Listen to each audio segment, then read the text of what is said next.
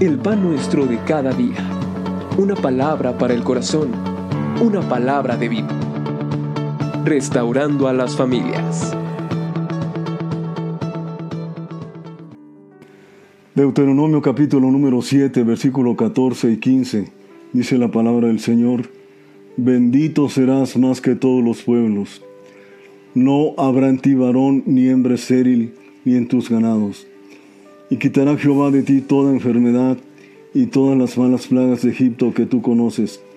No las pondrá sobre ti, antes las pondrá sobre todos los que te aborrecieren. Amado Padre, en el nombre de Jesús queremos rogar que cada una de las promesas, cada uno de aquellos aspectos de que, que son de bendición para nuestras vidas, podamos recibir esto, esta revelación. En Cristo nuestro Salvador te lo pedimos. Amén, Señor. Bendito serás más que todos los pueblos. Es el tema que vamos a hablar en este día. En ocasiones alguien nos ha dicho, pero esa, esa promesa solamente para el pueblo de Israel. Bueno, pero quiero recordarte algo. Todas las promesas de Dios son en Cristo Jesús. En Él sí y en Él amén. Todas las promesas de Dios. Y cuando Dios dice que somos benditos, más que todos los pueblos, más que todas las naciones, esto también es para nosotros, la iglesia. Vamos a hablar un poco de maldición también, las causas de la maldición, pero vamos a hablar también especialmente sobre la bendición. Vamos, punto número uno, vamos a definir términos. En primer lugar, la maldición es todo tipo de mal, la declaración de tipo de males que tienen un cumplimiento inmediato y futuro. La bendición también, por el contrario, es la declaración y cumplimiento de todo tipo de bienes. Y ese cumplimiento es también inmediato y muchas veces también futuro. Tanto el libro de Deuteronomio como el libro de Levítico capítulo número 36 nos hablan de esto. Son bastante grandes estos capítulos. Entonces yo les invito por favor para que los lean, especialmente Deuteronomio 28. Cuando el pueblo de Israel obedecía y guardaba la ley, había una serie de bendiciones. Por el contrario, si se rebelaban contra Dios y desobedecían, había una serie de maldiciones. Esta serie de maldiciones, usted por favor cuando lea próximamente Deuteronomio capítulo número 28, divida en tres aspectos. La maldición, pobreza, enfermedad y muerte. Le voy a dar las citas, algunas citas para que usted sea ayudado. Deuteronomio 28, versículo 42 y 51, pobreza, enfermedad, Deuteronomio 28, versículo 22, 27, 61 y 35. Y por último, muerte, Deuteronomio 28, versículo 21 y 45. Estoy poniendo solamente un ejemplo con estos versículos. Usted desde luego puede ir separando todos los demás. Punto número dos. Vamos a hablar de las causas por las cuales sobreviene la maldición. Dice la escritura en el libro de Proverbios 26, versículo número 2, porque la maldición nunca vendrá sin causa. Vamos a leer 26, versículo 2. Como el gorrión en su vagar y como la golondrina en su vuelo, así la maldición nunca vendrá sin causa. Entonces cuando pesa maldición sobre una familia, sobre una nación, sobre una persona, siempre hay una causa por la cual esto sobreviene. Veamos algunas. En primer lugar, uno, por causa de la caída la tierra fue maldecida. Génesis 3, versículo 17 al 19 nos enseña claramente esto. Maldita será la tierra por tu causa, le dijo el Señor a Adán y a Eva. Y de eso ya hemos hablado en otras ocasiones. La tierra fue maldecida por causa de la caída de Adán y de Eva. Y atención, esa maldición vino a la tierra, pero también vino a los seres humanos. Vamos a meditar un poquito en eso. La causa principal fue la desobediencia, la rebelión, el pecado. Punto número dos. Por causa de no diezmar y ofrendar a Dios. En Malaquías capítulo número 3, versículo número 8 y 9, las escrituras nos enseñan que Dios prometió que Él traería bendición por causa de ofrendar y de diezmar. Pero lo contrario, vamos a, permítanme leer Malaquías 3, versículo 8. ¿Robará el hombre a Dios? Pues vosotros me habéis robado. Y dijisteis, ¿en qué te hemos robado? En vuestros diezmos y ofrendas. Malditos sois con maldición, porque vosotros toda la nación me habéis robado. Vaya, este pasaje es fuerte. Yo quiero animarles. Si usted sigue leyendo ese, mismo pasaje, habla de la bendición que Dios trae sobre aquellas personas que diezman con liberalidad y ofrendan a Dios de todo su corazón. Pero note usted que al no hacerlo conlleva maldición sobre nuestra vida y sobre nuestra economía. Punto número 3. Por causa de endurecer el corazón con el pobre. Proverbios 28, versículo número 27. ¿Cómo endurecer el corazón con el pobre? No entiendo. Sí, cuando usted sabe que una persona está necesitando y usted endurece su corazón y, no, no pudiendo ayudar a una persona, no lo hace. Y puede expresar cosas como que trabaje, para que anda mendigando, mira nada más, ha de tener más que yo. No endurezca su corazón con el pobre. Dice el versículo 27, el que da al pobre no tendrá pobreza, mas el que aparta sus ojos tendrá muchas maldiciones. No endurezca su corazón con el pobre, amado. No endurezca su corazón con el que tiene necesidad. Siguiente, desobedecer y rebelarse contra Dios. Deuteronomio 28, versículo 15. Cuando el Señor nos da una orden explícita, bien definida, muy clara para nuestras vidas, lo mejor es obedecer. No seamos como Jonás, aquel personaje de la Biblia, aquel profeta que Dios lo mandó a ir a Nínive. Y él hizo exactamente todo lo contrario. El Señor trató duramente con Jonás. Deuteronomio 28, versículo número 15 dice, pero acontecerá que si no oyeres la voz de Jehová tu Dios para procurar cumplir todos estos mandamientos y estatutos que yo te intimo hoy, que vendrán sobre ti todas estas maldiciones y te alcanzarán. ¿Cómo te alcanzarán? Sí, aunque huyas del lugar donde estás, donde, aunque te muevas de la ciudad o de la nación, de todas maneras te alcanzarán. Oye usted eso. Obedezca cuando Dios le ordena hacer algo Vuelvo a repetir, algo que es claro, que es explícito, no con condiciones. Porque hay personas que le dicen a Dios, si tú me das esto, yo hago aquello. O a, o a una de las personas, yo te ofrezco esto, si tú me das aquello. No, amado. Cuando Dios le dice a usted que algo, algo definidamente no le ponga condiciones a Dios. Obedezca. Vamos a seguir adelante. La práctica del ocultismo, Deuteronomio 18, versículo 9 al 14. Después va usted a leer, por favor, para abreviar el tiempo, cómo es el que, que el Señor traía maldición sobre los adoradores de ídolos, sobre aquellas personas que hacían sacrificios, aún de sus pequeños. Canaán, por esa razón, Dios ordenó al pueblo de Israel que fuera dominada completamente.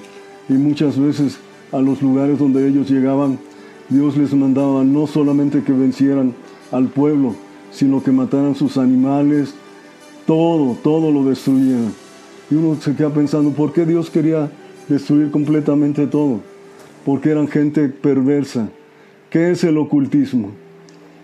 El ocultismo es todo tipo de prácticas basadas precisamente en eso, en lo oculto, en sociedades secretas, en forma secreta aparentemente a realizar sacrificios de animales, a invocar a los muertos, a adorar a Satanás directamente.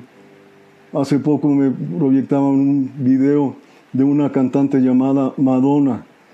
El año pasado, 2019, no, 2019-18, ella hizo todo un ritual en Europa, donde a través del canto anunció todo lo que ahora en este tiempo estamos viviendo. Y Madonna es conocida como una sacerdotisa satánica. El ocultismo, cartas de tarot, hipnosis, telequinesis, lectura de las cartas, lectura de las manos, levitación trascendental, magia, brujería. Todo tipo de ocultismo trae maldición. Preguntaba yo a una persona, ¿has jugado la Ouija? Oh, sí, es un juego muy simpático. No es un juego, es jugar con demonios. La Ouija. Vamos adelante. El ocultismo trae maldición. ¿Qué más? Hacer la obra de Dios indolentemente, perdón. Vamos a Jeremías 48, versículo número 10. Jeremías. Vamos a ver cómo dice la escritura en este pasaje, versículo número 10. Maldito el que hiciere indolentemente la obra de Jehová, y maldito el que detuviere de la sangre su espada. Maldito el que hiciere indolentemente. ¿Qué es eso de indolentemente? Sin sentido.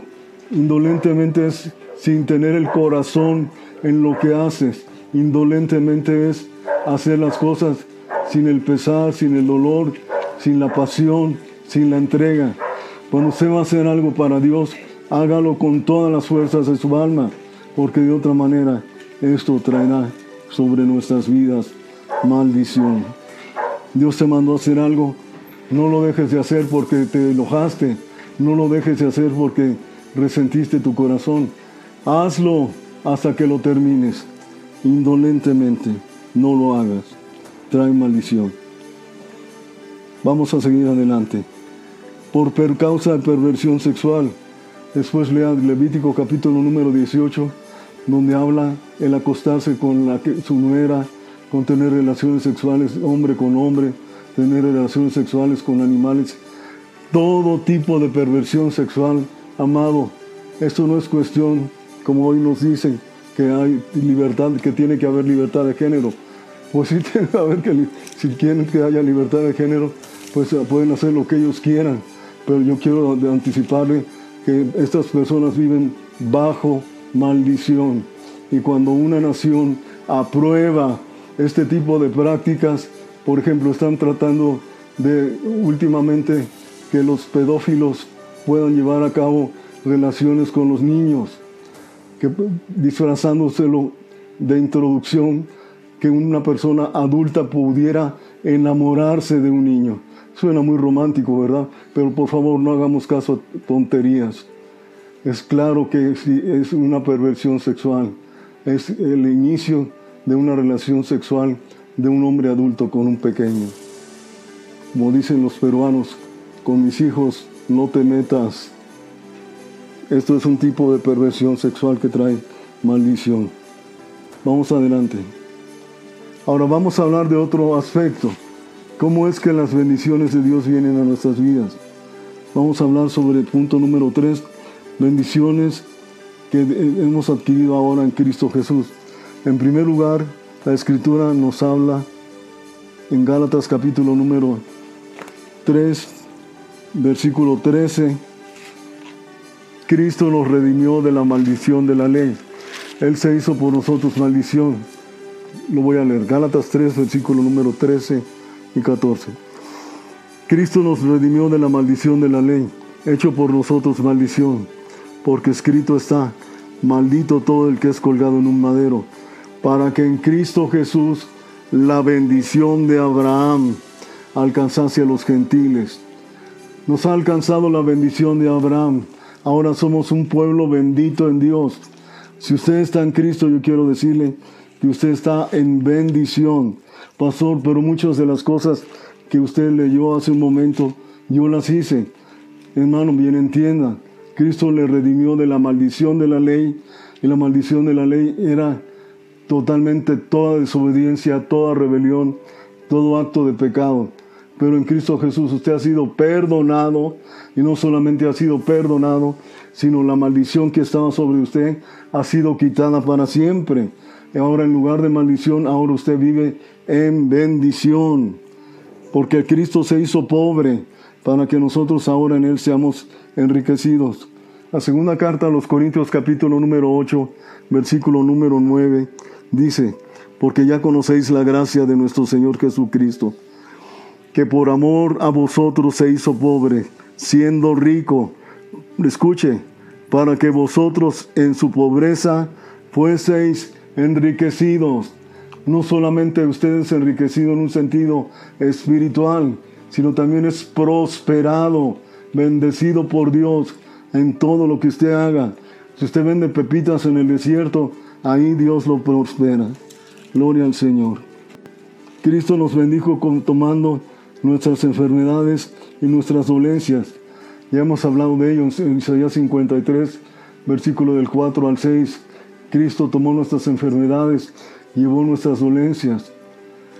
Por sus llagas somos sanados. Esta es una bendición que Dios nos ha dado. Hace unos momentos el pastor Jonás me comentaba como un niño que había nacido con su oído tapado, no tapado con cerilla o algo así, sino no tenía el orificio en su oído. Y después de la oración de esta mañana, el orificio se hizo y escucha perfectamente. Eso es un milagro. Bendito sea Dios. Una bendición ser sanados por el Señor. Vamos adelante. La maldición de la muerte ha sido vencida. Primer carta a los Corintios capítulo número 15 nos habla de esto. Versículo 21. Dice, luego por cuanto la muerte entró por un hombre, también por un hombre la resurrección de los muertos. Porque así como en Adán todos mueren, también en Cristo todos serán vivificados, cada uno en su debido tiempo. Versículo 26. El postrer enemigo que será vencido es la muerte. ¿Recuerdas que la muerte entró por causa del pecado, por causa de la caída? La muerte fue vencida en la cruz del Calvario. La muerte es ahora un, enemigo vencido. Hemos adquirido la bendición de Dios de la vida eterna. La bendición se, eh, nuestra bendición es adquirida en Cristo. Todo tipo de bendición, voy a abreviar, perdón, por causa del tiempo. Todo tipo de bendición, dice la escritura claramente en la segunda carta de los Corintios capítulo número 1, versículo 20, porque todas las promesas de Dios son en Él sí y en Él amén. Todas las promesas de Dios son en Cristo sí y en Cristo amén. Padre, te damos gracias por tu palabra y te ruego, Señor, que ahora la palabra venga al corazón de mis hermanos y permanezca, permanezca, bendito Dios en sus corazones, en Cristo Jesús. Amén y amén.